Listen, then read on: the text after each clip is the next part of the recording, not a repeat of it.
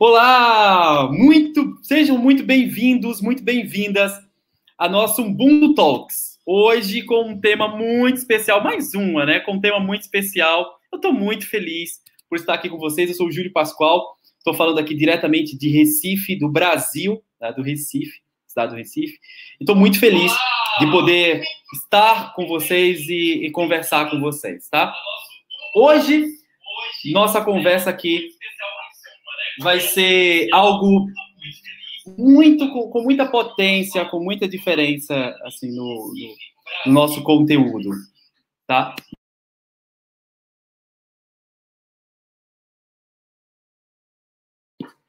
Sim, hoje vamos ter um, estamos com um tema muito especial. Eu estava falando aqui para vocês. Vamos falar sobre empatia, educadores, educadores, empatia.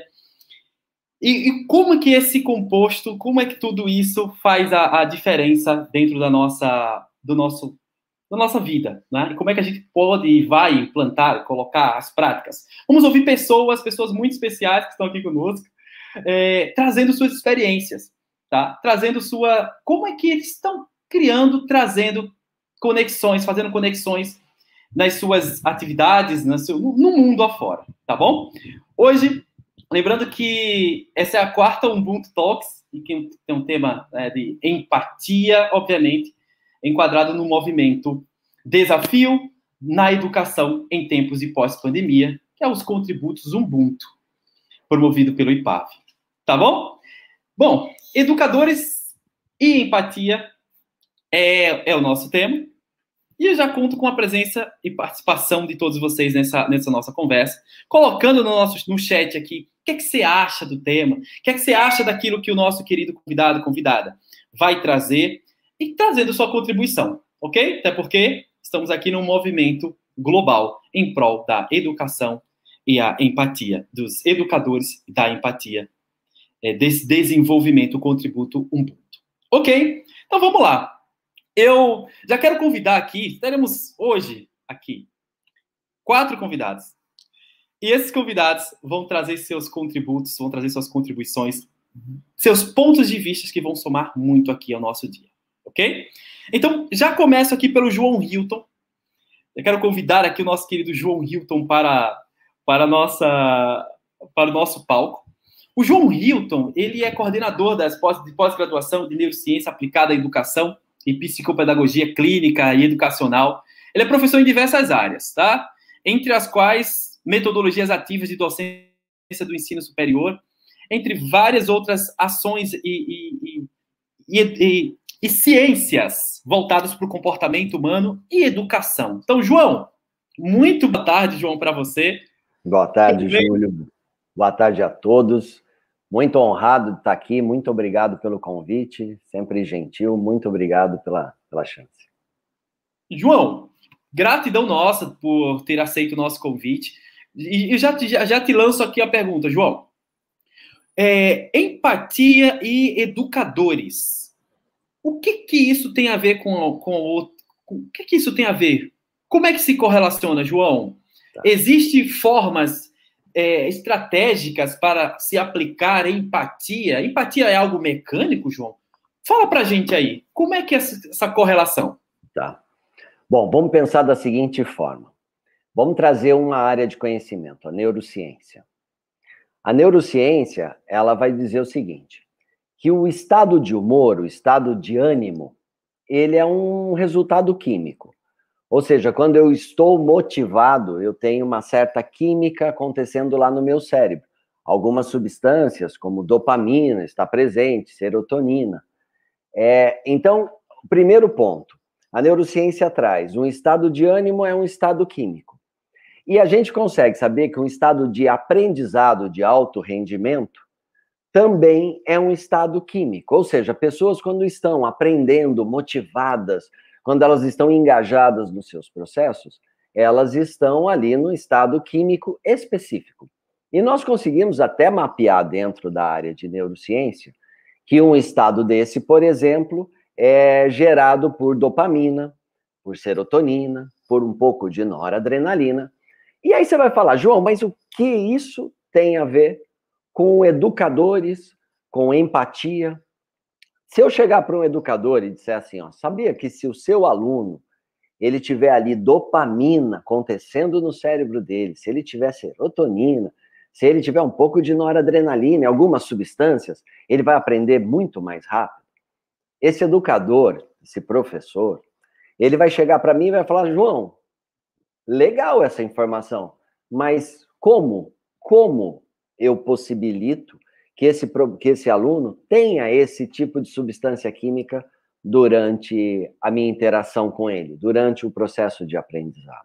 Então, esse é o ponto interessante da gente trazer. Como eu consigo gerar no meu aluno um estado de aprendizado excelente, ou seja, um estado químico, físico. E, e, como muitas vezes eles ficam, como muitas vezes nós ficamos, mas como tornar isso uma prática nossa? Então, o que eu quero hoje falar, um como, porque existem várias formas disso poder acontecer, por isso nós temos várias áreas trabalhando em prol da educação, então existem várias formas de eu colocar o meu aluno em disposição ali é, querendo aquilo, desejando o aprender. Então, a minha área é a comunicação. Então, o que, que eu quero trazer para vocês? Para que vocês comecem a pensar comigo. Comunicação é sugestão. Pensem nisso. Comunicação é sugestão. Vou começar perguntando assim para vocês, ou falando para vocês assim, ó. Não vejam, não vejam em suas mentes uma girafa. Não vejam uma girafa, de jeito nenhum. Vejam uma girafa.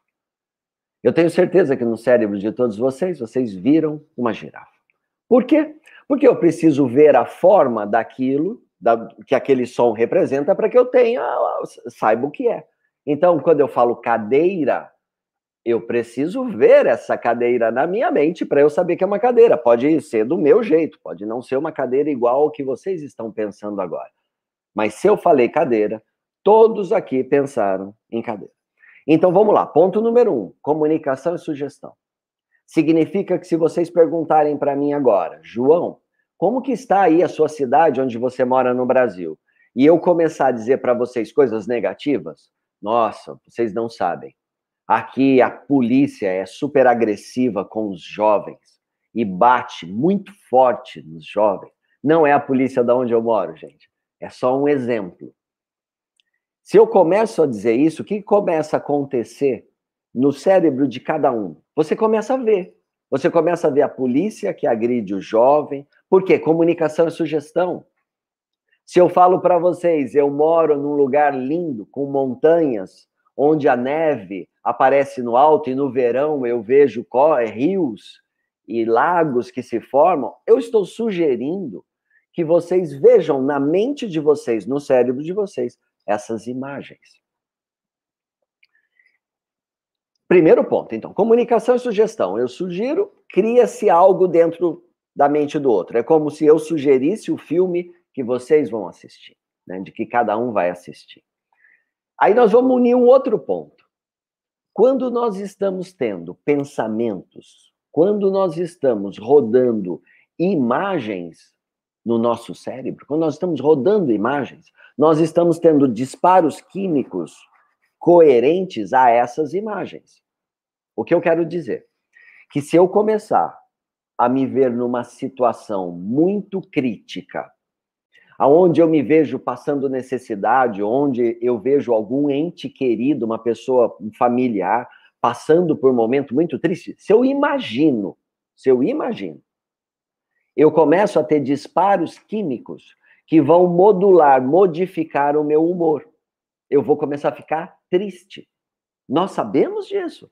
Se eu começar a pensar em algo triste, eu imaginar um familiar meu passando por um momento de humilhação, de tristeza, que você tenha que olhar no olho dele, você imagina o olho dele baixo, triste, sozinho, você sabe que o seu coração vai disparar, você vai começar a ser tocado por um estado emocional específico que essa imagem criou. Agora, se por outro lado eu começo a ver uma pessoa querida, muito bem sucedida na vida, realizada, se eu pensar agora numa pessoa que eu amo muito, que eu desejo muito coisas boas e vê-la numa situação muito boa, o que, que vai acontecer? Eu vou ficar bem. Porque eu terei disparos químicos que modularão o meu humor e me deixarão muito positivo, num estado muito positivo. E, e qual que é a diferença de eu estar muito positivo quimicamente, criativo, engajado, e, e de estar triste, é para baixo?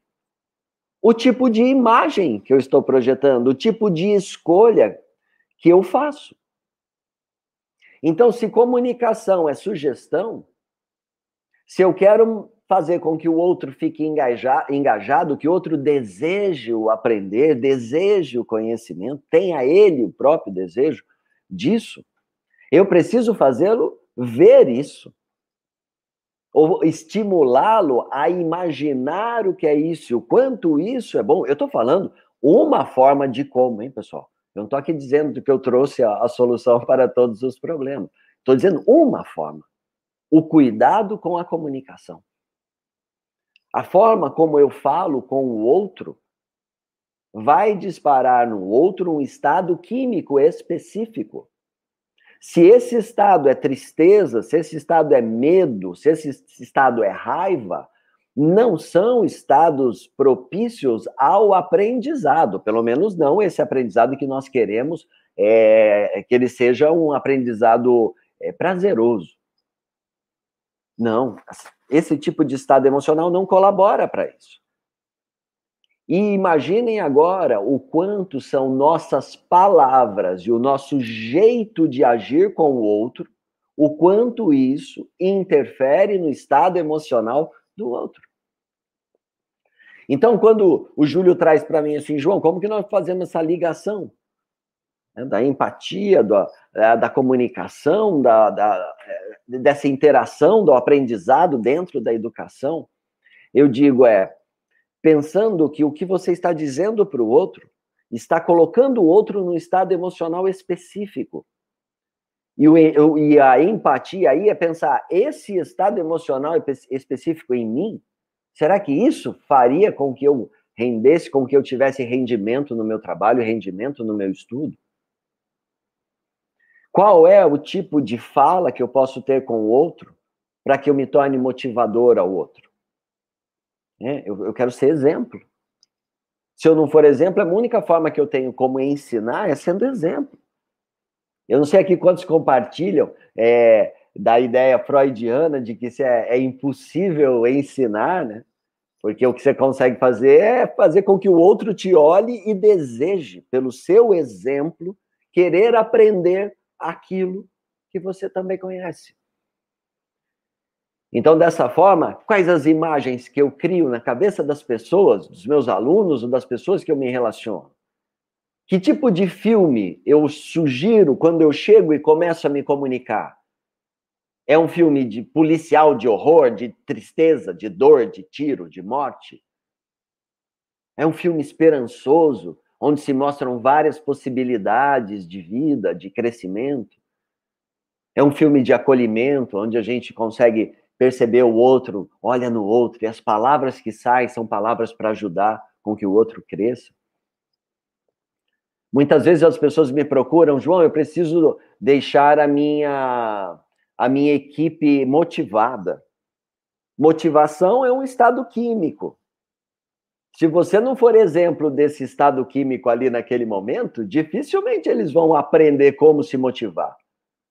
Se você, se você se comportar de forma motivadora, o seu corpo, a tua fala, o teu jeito, você for coerente a isso, você vai conseguir motivá-lo. Se a sua fala é triste, é raivosa, o resultado que você vai causar no outro, muito possivelmente, é medo, é dor. Então, a minha palavra aqui, para já fechar aqui meu tempo, a minha palavra aqui é comunicação é sugestão. Seja na educação, seja na, na vida pessoal. o que é que estamos sugerindo para o outro pensar? Que quais estados emocionais nós estamos gerando no outro? E a partir daí gerar uma grande reflexão na nossa conduta e na nossa forma de agir. Muito obrigado a todos por esse tempo, por me escutarem. Júlio, valeu. Obrigado, querido. Muito bom, João. Muito obrigado, querido, pela, pela fala. Já, já tem um monte de perguntas aqui. O pessoal está até mandando aqui no grupo para mim também. Daqui a pouco a gente retoma com o João. Gente, alguma pergunta? Como é que você não está pensando aí, não? Como que faz isso, né? Como que gera no outro? Como que estimula no outro essa emoção, esse sentimento positivo? Você está pensando aí também, junto com a gente? Bom, tem várias perguntas, podem mandar aqui no chat. Tô vendo, gente, muito obrigado pelos comentários que vocês estão colocando aqui, pela interação. Podem continuar convidando a família Ubuntu para estar tá aqui conosco, fazendo suas perguntas, trocando ideias aqui, aprendendo junto e colaborando com essa grande família Ubuntu. Ok? Gratidão, João. Foi realmente lindo. Gratidão a todos pela, pela, pela troca. Agora, vem com a gente aqui, já está na tela aqui junto com a gente a minha querida Clara Oliveira, é, que é professora aposentada, com experiência de 25 anos em gestão escolar e em projetos de inovação educacional. É uma pessoa que tem uma experiência e uma elegância ao falar dessa experiência que contribui muito. Com, com tudo que ela já fez, contribuiu muito, e o que ela faz ainda contribui. Então, já começo a perguntar aqui, querida Clara, como? Que que, é, como é que a gente consegue pegar isso chamado empatia ao tema de hoje, educadores, pensando estrategicamente numa gestão escolar? Como é que a gente pensa numa gestão escolar pautado aí em empatia e, e, e, e educação? Isso funciona? É, é, é, isso é viável de acontecer ou é algo utópico? Como eu já ouvi por aí. Então a fala tá, tá com você. Obrigado, Clara. O microfone está com você. Olá, obrigada pelo convite. Ora bem, eh, a gestão eh, como instrumento de empatia. Claro que sim. Eh, claro que sim ou claro que não. Ou seja, quando está claro na nossa cabeça que nós, enquanto educadores, enquanto professores, servimos um público que está em formação, e se pensarmos naquilo que mais gostamos, que é de ser acarinhados, se transpusermos isto para a escola, eu creio que sim, que a escola é um local uh, de referência para esta educação uh, empática. Uh, falando um pouco mais a nível médio, a nível intermédio, se quisermos, a gestão como uma forma de promover a empatia na escola. Eh, é evidente que este é um problema eh, difícil, é um problema complexo, mas a minha experiência diz-me que é possível.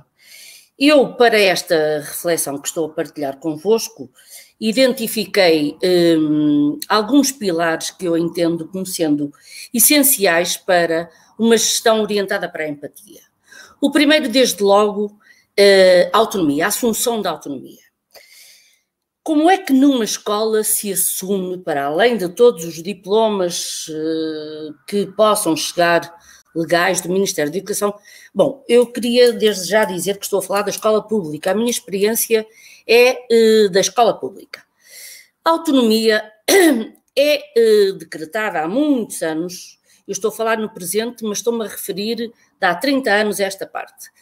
A autonomia decretada em 80 e 89 eh, por um diploma que diz a escola pode, deve assumir a sua autonomia através da construção de um projeto educativo construído de forma participada. E neste projeto educativo são aí tomadas as decisões, os princípios, os valores que a escola assume, claro, dentro de um quadro uh, legal uh, definido na Lei de Base do Sistema Educativo. Ora bem, uh, muito importante neste processo da construção do projeto educativo de forma participada é, de facto, olhar à nossa volta e ver quem são os nossos parceiros diretos, nossos, gestão, parceiros diretos e os parceiros indiretos uh, da escola. Os parceiros diretos são, desde logo, os professores, os auxiliares da ação educativa, os administrativos e,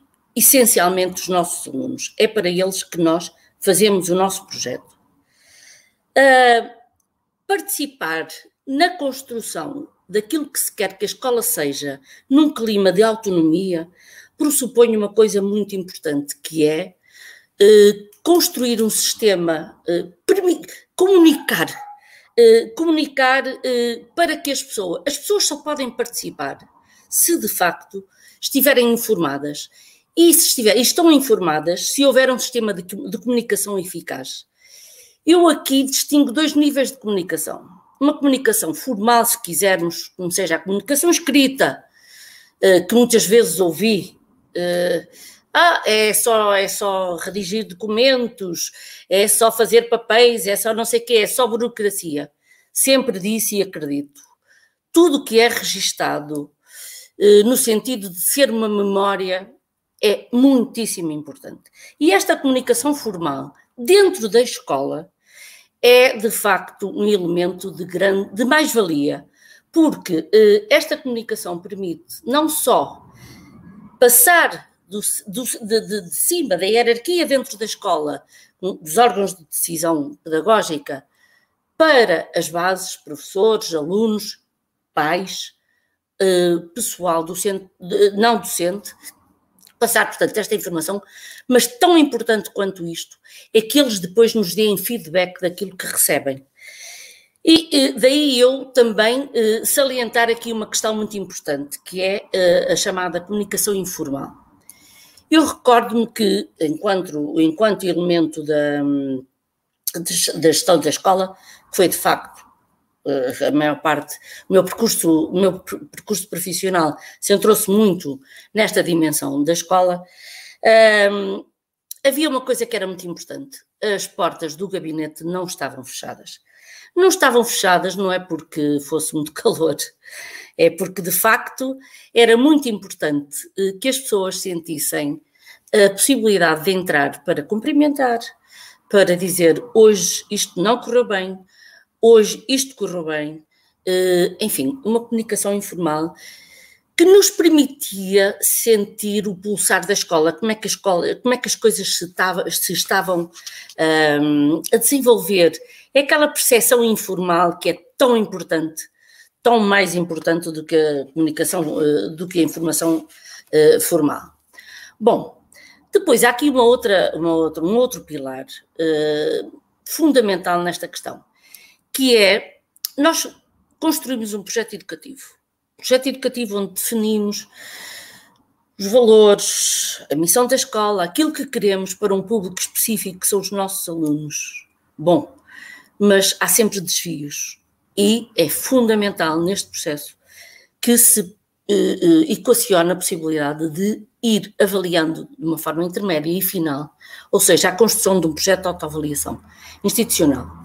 Uh, este, este, este, este projeto de autoavaliação, uh, mais formal, menos formal, é fundamental para que possamos, enfim, ver se queremos ir para Coimbra e estamos a ir para Vila Real, atenção, temos que parar para desviar o, o, o percurso e voltar a orientar os nossos, a nossa direção. Ora bem, uh, vamos cá ver uma coisa, isto tudo feito por uma cabeça não tem, tem muito pouca validade, ou tem me, menos validade, melhor dizendo. É importantíssimo neste processo que se envolvam todas as pessoas, porque só o sentido de, de pertença uh, ao projeto é que permite que as pessoas opinem e que as pessoas uh, se envolvam e que as pessoas participem. Uh, gostava de referir que isto aconteceu e que foi num, numa fase numa fase complicada, não foi complicada. A escola que eu vivi e a escola que eu passei a viver antes deste momento de, de termos construído o projeto educativo é que a escola que eu vivi antes era uma escola que eu chamo uma escola cumpridora e que passou a ser aquilo a que eu chamo uma escola servidora. Uma escola cumpridora porque cumpria as, dire as diretrizes que a administração central e a administração regional, as direções regionais, mandavam. Eu sou do tempo em que uma lei era publicada e logo a seguir chegavam não sei quantas circulares a dizer faça-se assim, assim e assim. O ano letivo, antes de se iniciar, recebíamos um manual de instruções, as horas, os tempos letivos são estes, assim, assim, assim. E o número de alunos por turma são estas, assim, assim, assim. E passamos para uma escola servidora. Servidora de quem? Do público que nós atendíamos, que eram o público direto, eram os alunos e o indireto eram os seus pais. E nós ouvíamos os pais porque nós queríamos, de facto, que eles colaborassem connosco. Isto aconteceu. Uh, dificuldades, claro que sim, claro que sim. Mas antes de, antes de uh, terminar uh, aquilo que, que, que, sobre que pensei, uh, a, a questão da comunicação, que eu já referi de uma forma bastante breve, devo dizer que é fundamental.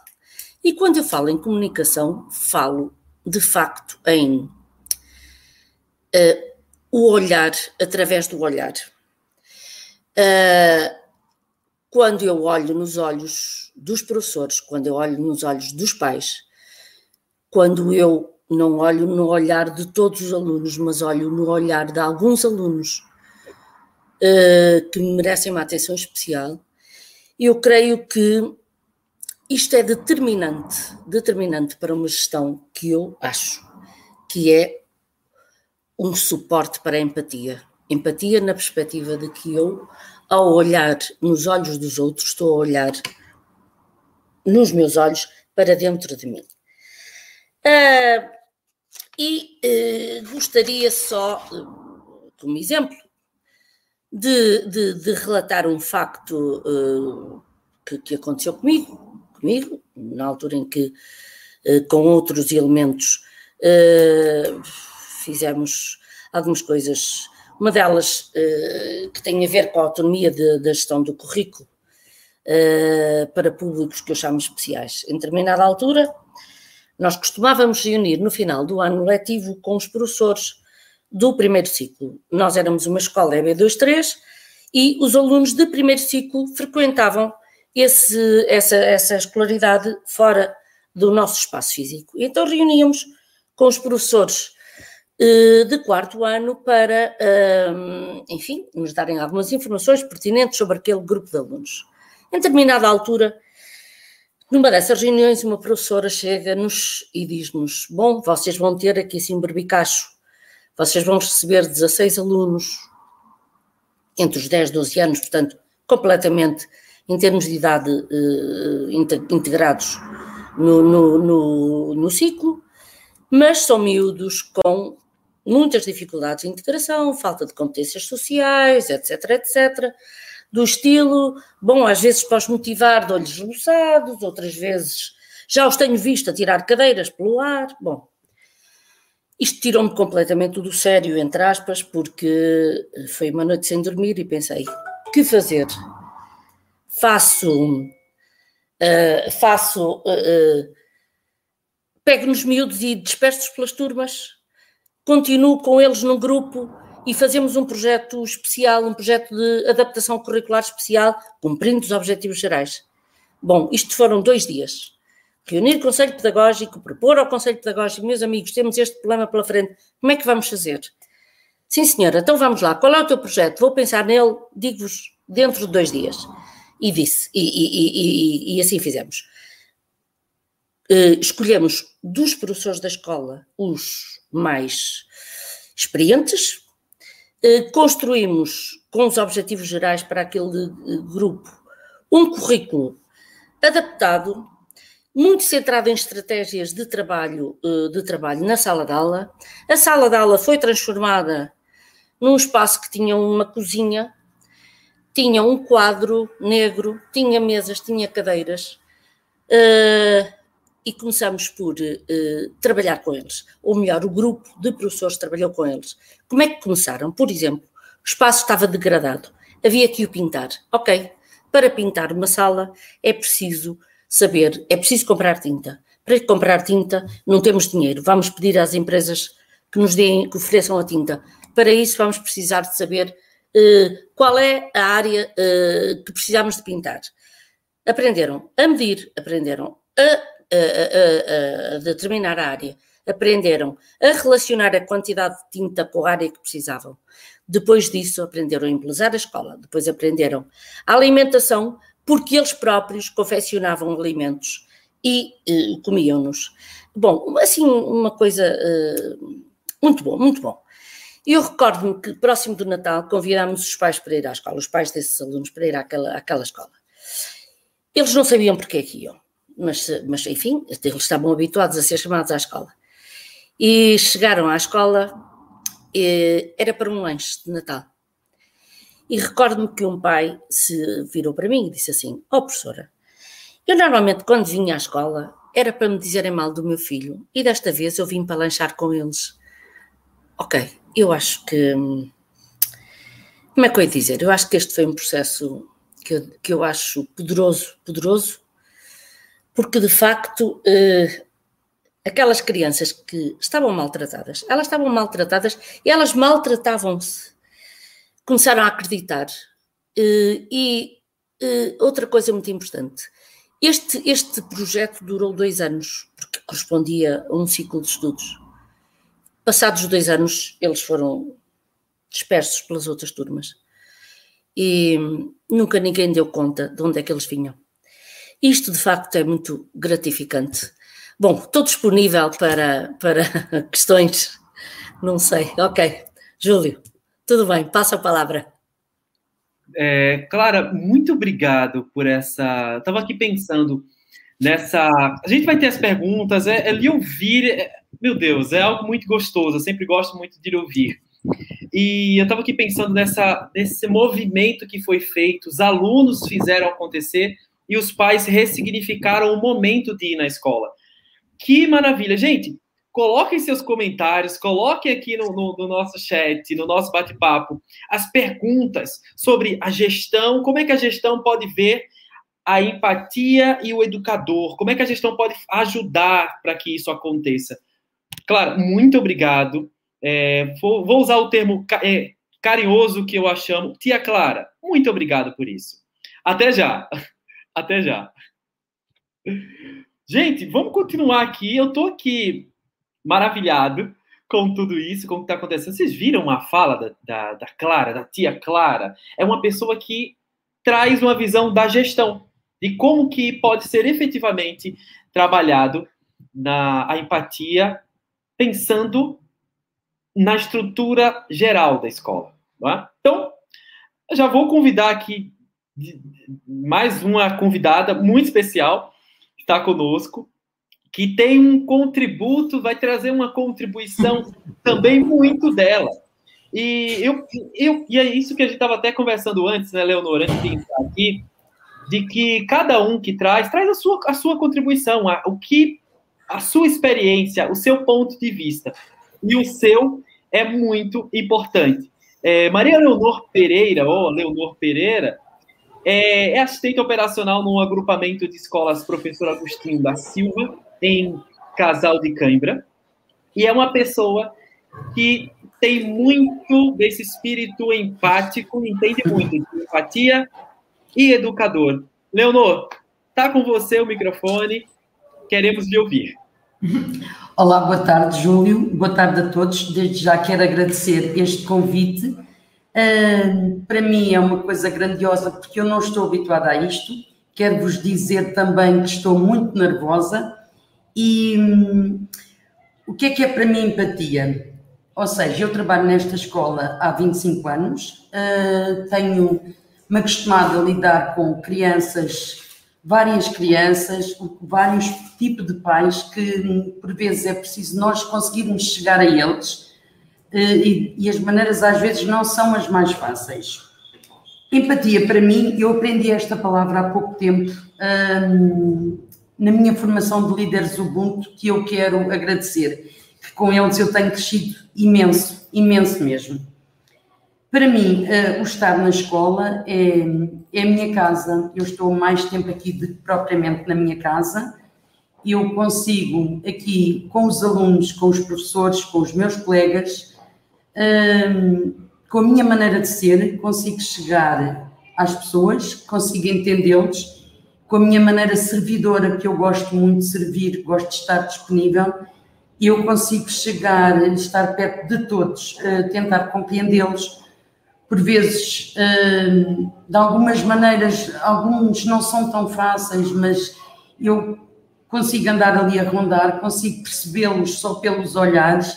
Eles sabem que eu estou sempre uh, de atento ao que eles fazem, por isso, se não estão bem, sabem que eu vou lá chegar. Se estão muito bem, eu vou lá chegar também.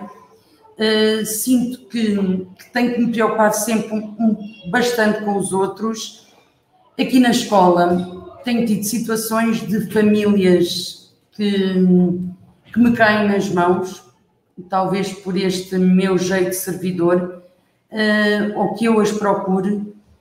Famílias que eu tento, através de um pequeno aluno, uh, conseguir perceber que a família toda em si precisa da minha ajuda, nem que seja para, para eu os ouvir para eu estar com eles, para, para beber um café simplesmente.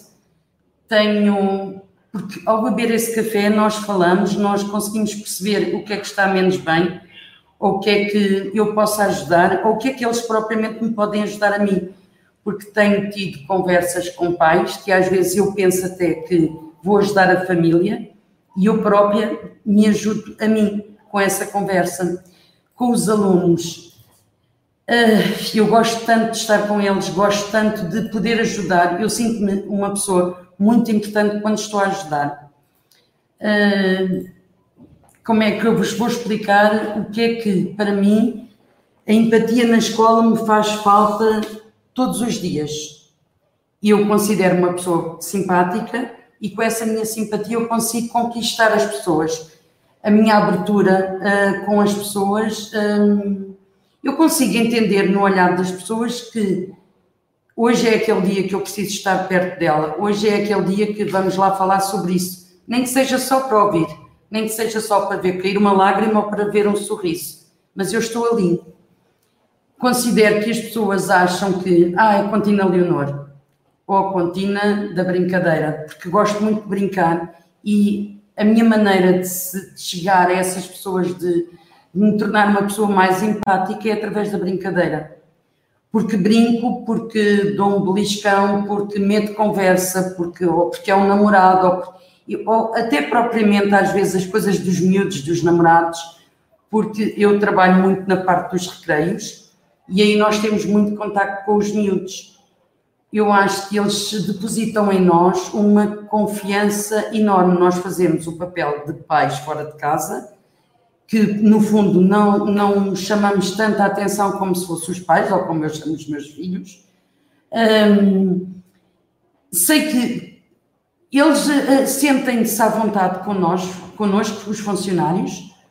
Eu falo no geral de todos, porque na escola onde eu trabalho tenho o privilégio de todos termos o à vontade para. Uh, para mexer na empatia com os alunos, com os professores, porque uh, a minha escola é uma família aberta. Uh, nós temos da parte da direção uma porta aberta que nos deixa levar e, e, e, nos, e nos ajuda nos nossos problemas com os alunos. Hoje em dia a educação não é fácil, há 25 anos já passou por aqui muito aluno, muito professor, algumas colegas que foram indo e vindo. Um, que nós fomos discutindo muitas coisas, claro, com o tempo passado vamos aprendendo mais o que é o que é estar perto dos outros, o que é porque há uns anos atrás eu posso vos dizer que nós não tínhamos a paciência que temos hoje para os miúdos. As nossas formações vão-nos dando muito crescimento, vão-nos ensinando uh, muitos dos pilares com que trabalhamos hoje. Uh, com os miúdos, acho que se, hoje o crescimento deles é, eles sentem-se mais à vontade para estar connosco, sentem-se à vontade para falar dos problemas deles, sabem que nós conseguimos ouvi-los, conseguimos entendê-los à nossa maneira ou à maneira deles, mas vamos entendendo, vamos falando sobre as coisas. Hum, eu tive aqui uma família e vou-vos contar um episódio que me marcou bastante. Ou seja, eu venho de uma família pobre, muito pobre, e daí este meu carinho. Hoje em dia eu continuo a ser uma pessoa pobre, mas hum, o que tanto me ajudaram ao longo da vida eu acho que é esse o meu papel. O meu papel que eu faço, a minha empatia para com as pessoas é fazê-las sentir bem como me têm acompanhado a mim, me têm feito a mim. Eu uh, tenho consciência que nós estamos cá todos uns pelos outros. E se eu conseguir ajudar, se eu conseguir ouvir, se eu conseguir estar no lugar onde sou precisa, aí eu estou a servir a minha empatia sinto que ainda tenho muito para fazer, sinto que tenho muito para aprender. Nesta conversa, como eu disse de início, estou nervosa, mas se tiverem alguma coisa para me perguntar, para mim é mais fácil eu responder do que propriamente estar a falar assim. Júlio, obrigada. Olha, Leonor, você já trouxe é, de uma maneira muito, muito, como é que eu posso falar, agregadora, vários pontos muito importantes. Muito obrigado por isso. Só o fato de você já ter começado a fala dizendo que percebe o estado emocional das pessoas olhando para elas, isso é mágico. Obrigado por isso. E esse ponto de vista da empatia educador, dessa, desse comportamento empático na escola, faz todo sentido. Muito obrigado. Daqui a pouco a gente volta aqui para fazer, responder algumas perguntas e fazer a contextualização. Tá bom, Leonor? Obrigado, viu? Gente, vocês estão vendo?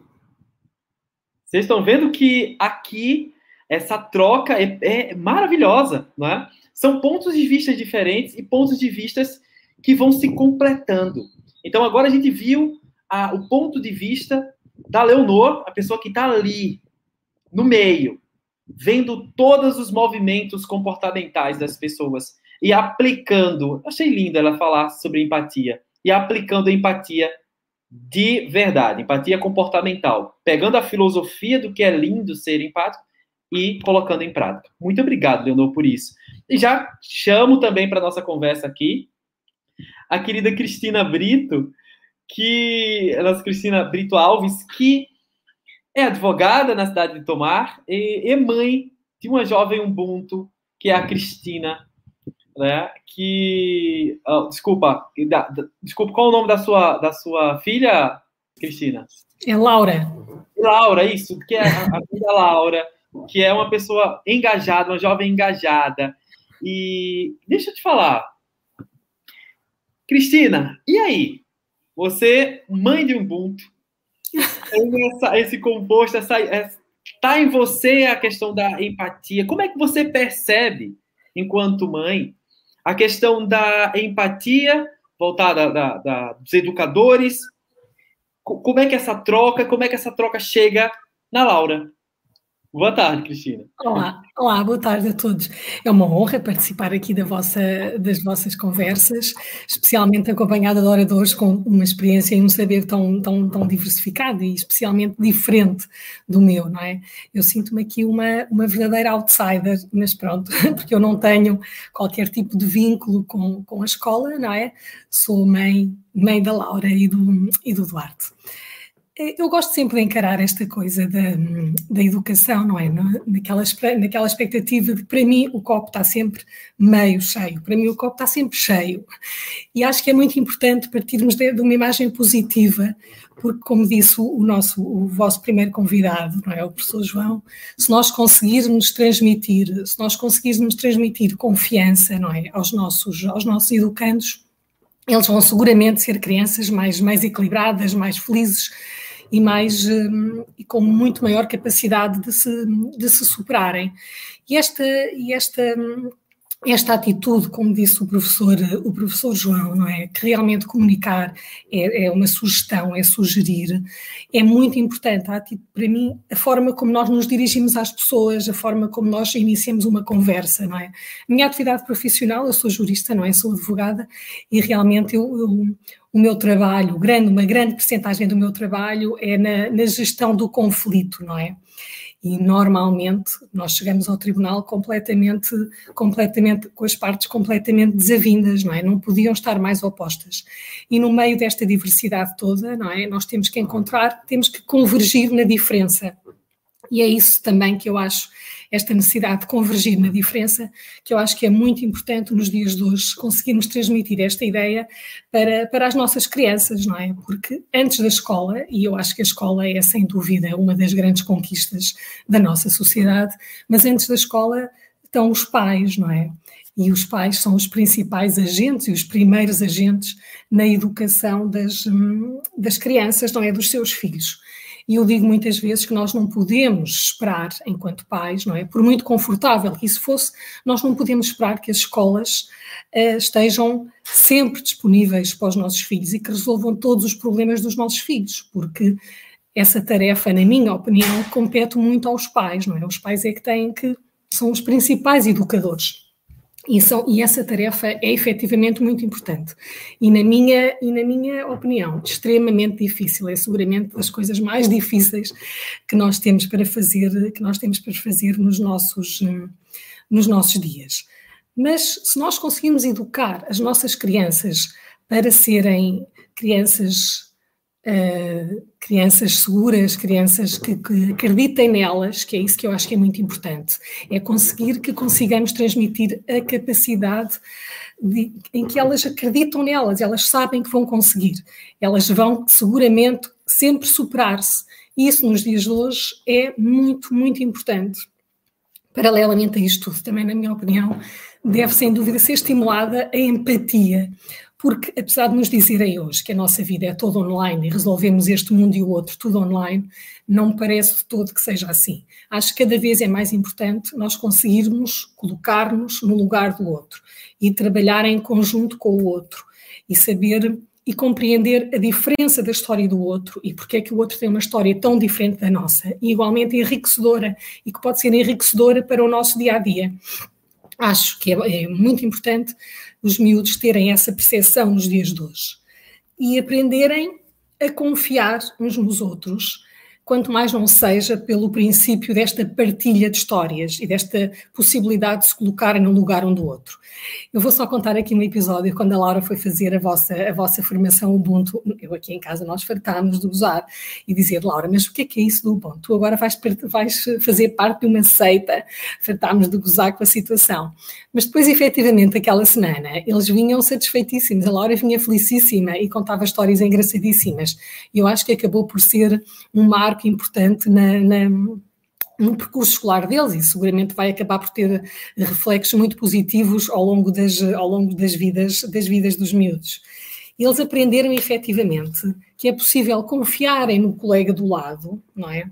E partilharem a experiência deles com os colegas do lado e acreditarem nos colegas do lado com esta, sempre com esta imensa capacidade de que é possível, de que é possível superarmos sempre e no dia seguinte conseguirmos sempre fazer um bocadinho melhor do que fizemos no dia anterior.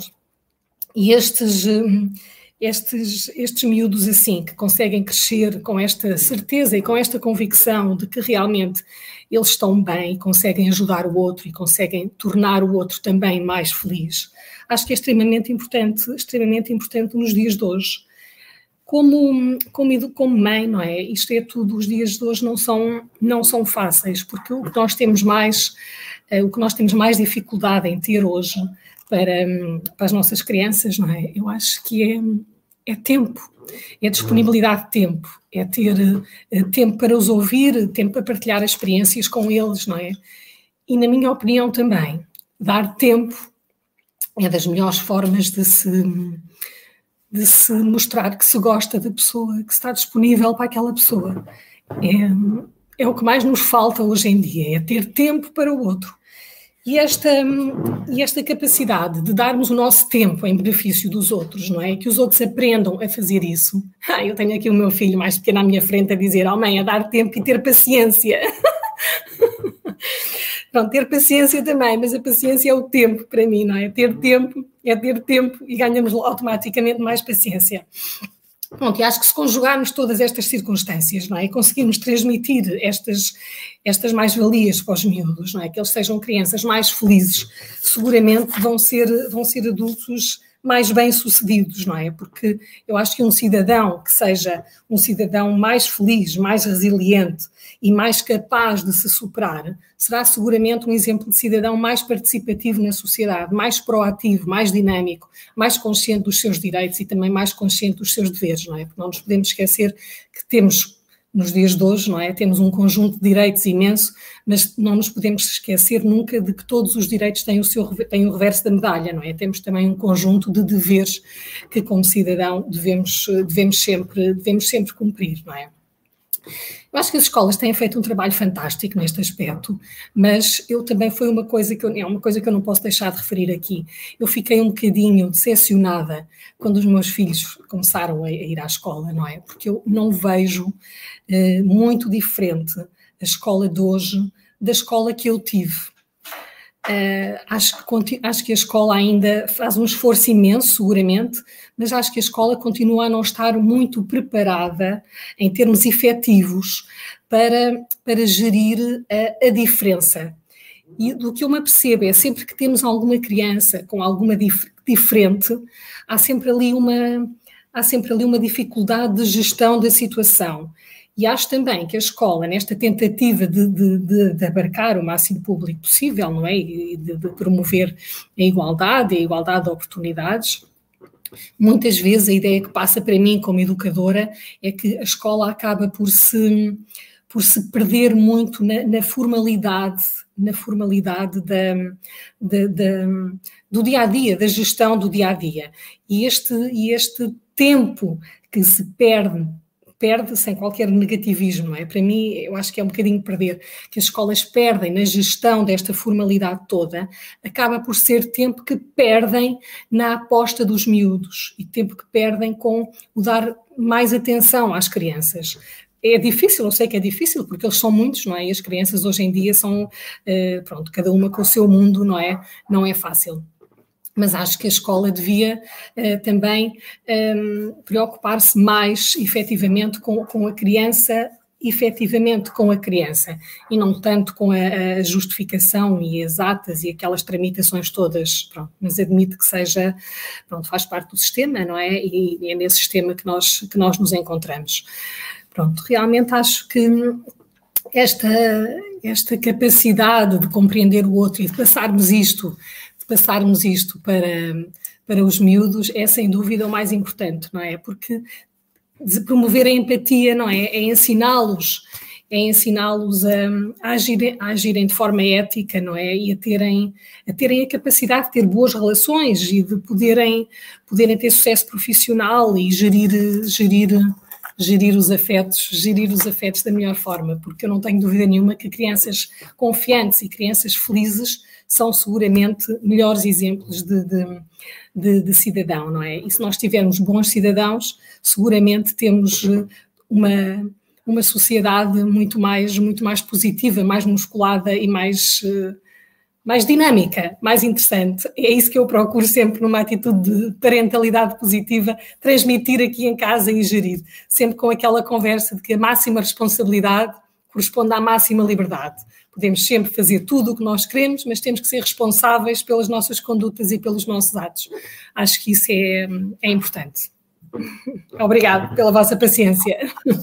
Obrigado, Cristina. É, realmente, você, você, já, você já trouxe um ponto de vista também muito interessante para essa conversa. Né? Achei muito interessante quando você falou, é, inclusive você está fechando a, a a sua fala falando sobre a questão de, da escola entender bem as diferenças e trabalhar as diferenças e o quanto que se está perdendo tempo, se poderia ganhar tempo com isso, né?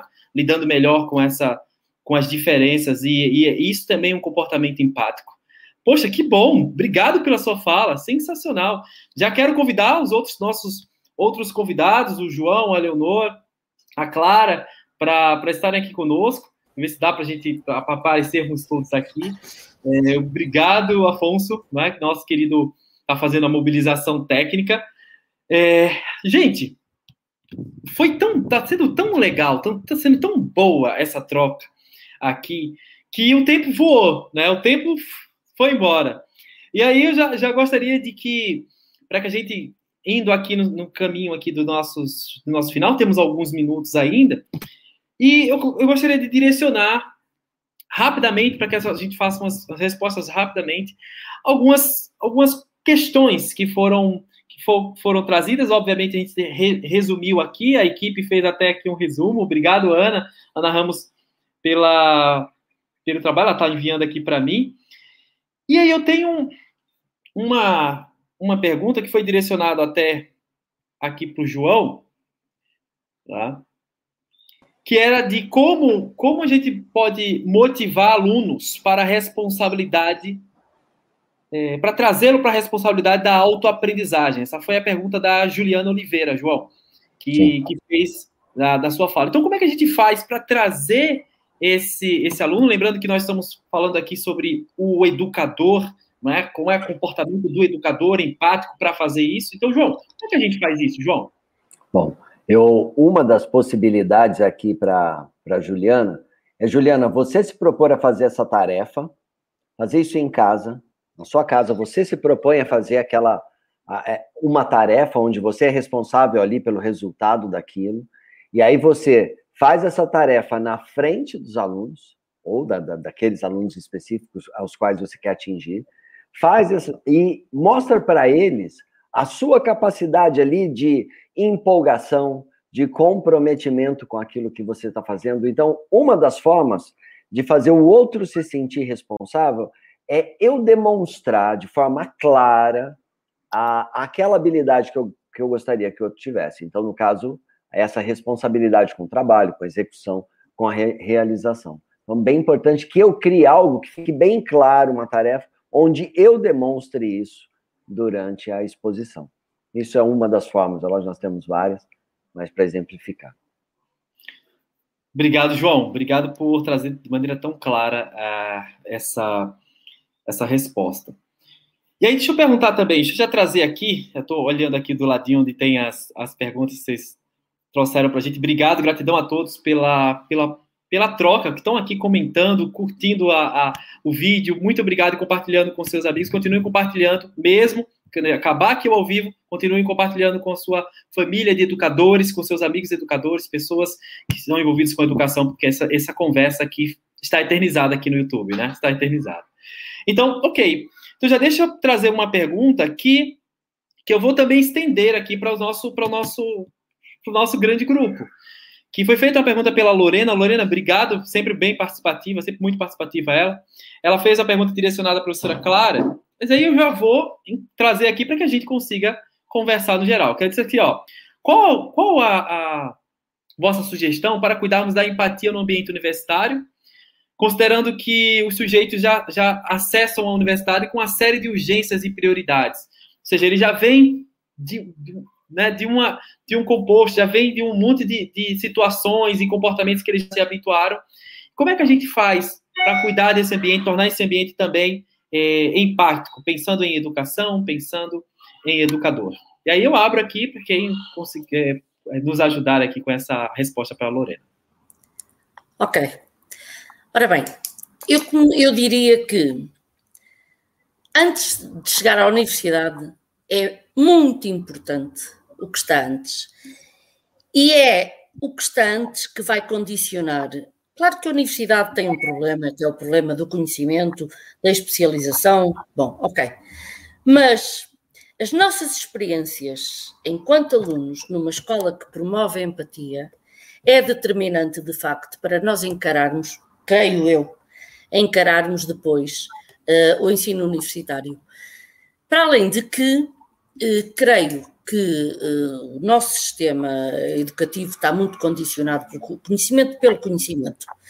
E eu creio que esta dimensão da ligação do conhecimento à, à, ao real, ao concreto, à nossa vida, é uma dimensão cada vez mais importante e que tem, de facto, que ser, que é, eu creio que ela é encarada, mas cada vez mais, para além de, também defendo que o ensino universitário tem cada vez mais que apostar em gabinetes eh, de gabinetes de apoio, eh, de apoio não é a aprendizagem, é a integração, à comunicação, à empatia. E conheço já algumas experiências interessantes neste sentido. Uh, uh, bom, é um bocado por aí, é um bocado pela aposta no antes, nas experiências gratificantes que levamos, porque isso também nos torna mais uh, capazes de reivindicar melhores ambientes também no ensino universitário. Não sei se respondi ou se era isto que. Muito obrigado, muito obrigado, tia Clara, pela, pela fala. Acho que ficou muito claro, porque traz uma, uma fala de, da importância do cuidado, né? que, é um, que é o pilar da, da, da academia, né? que é cuidar, cuidar do outro. Então, gente, como o nosso tempo já se foi, é, eu gostaria, já foi incrível como foi rápido isso. Então, eu passo a fala para que haja uma, uma despedida aqui dos nossos convidados, agradecer muito a todos os convidados. Então, vamos fazer na ordem que a gente começou, né?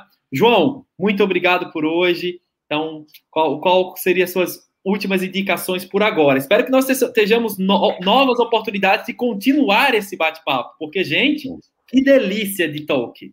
Vamos lá, João, obrigado por isso. Bom, quero agradecer a todos, agradecer pelo, pelo convite é, agradecer o tempo de poder compartilhar com todos vocês aí, pessoas tão brilhantes no que nas suas experiências.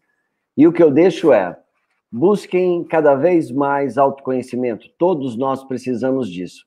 Antes era um assunto bobo, hoje talvez seja uma das informações mais importantes para a nossa humanidade. Desenvolver autoconhecimento, capacidade de se conhecer. Muito obrigado a todos. Gratidão, João. Tia Clara, gratidão, gratidão por ter aceito aqui nosso, nosso convite e estar sempre à disposição desse movimento aqui da Academia de Líderes do Mundo. Bom, eu, há uma coisa que eu não disse e, e gostava muito de dizer, é, que é o seguinte: e na sala de aula, como é que um professor pode ou deve ser mais empático? Eu acho que há aqui uma questão fundamental, que é a autenticidade. O professor tem que passar aos alunos a ideia de que é um ser humano e enquanto ser humano tem noites bem dormidas, noites mal dormidas, bons momentos, momentos de boa disposição, momentos de menos, mais contrariados, bom, tem que se apresentar como ser, seres humanos que estão ali ao serviço daquelas crianças e que com eles quer, com ela, com essas crianças quer partilhar as suas experiências e ajudá-los a crescer.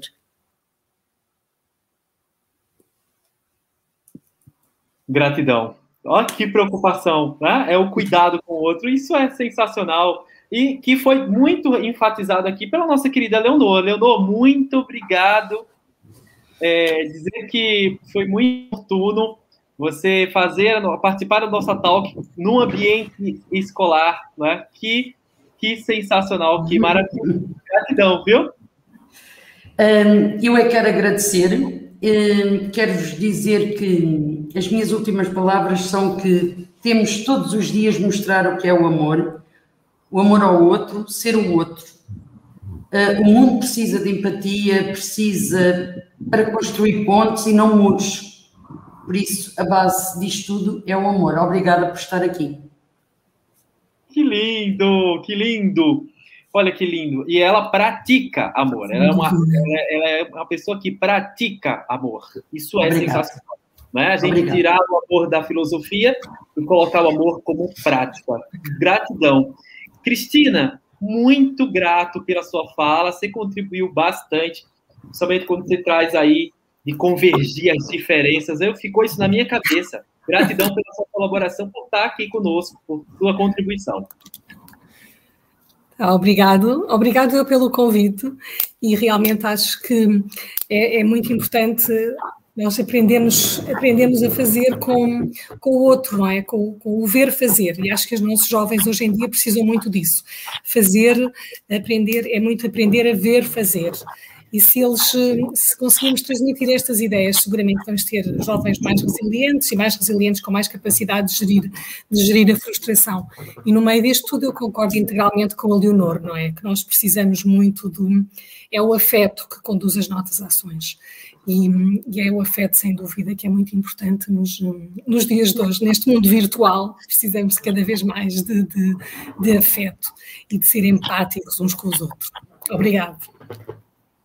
Ah, gratidão, gratidão a todos. Gente, lembrando que esse Ubuntu Talks, que foi o quarto, né, é, com, com, esse tema maravilhoso, está dentro do movimento Desafios na Educação em Tempos de Pós-Pandemia, os contributos do mundo, promovido pelo IPAV. Gente, gratidão a todos, gratidão a todos pela participação, por estar conosco. Até a próxima Ubuntu Talks. Lembrando que a próxima vai ocorrer, tem uma, temos a data aqui, dia 2 de julho, uh, também às 17 horas, horário de Portugal. E o tema vai ser para uma comunidade mais empática, ou seja, estejam aqui também, sejam ligados, estejam aqui também, que também será de muito valia, muito agregador. Beijo a todos, até a próxima Ubuntu Talk.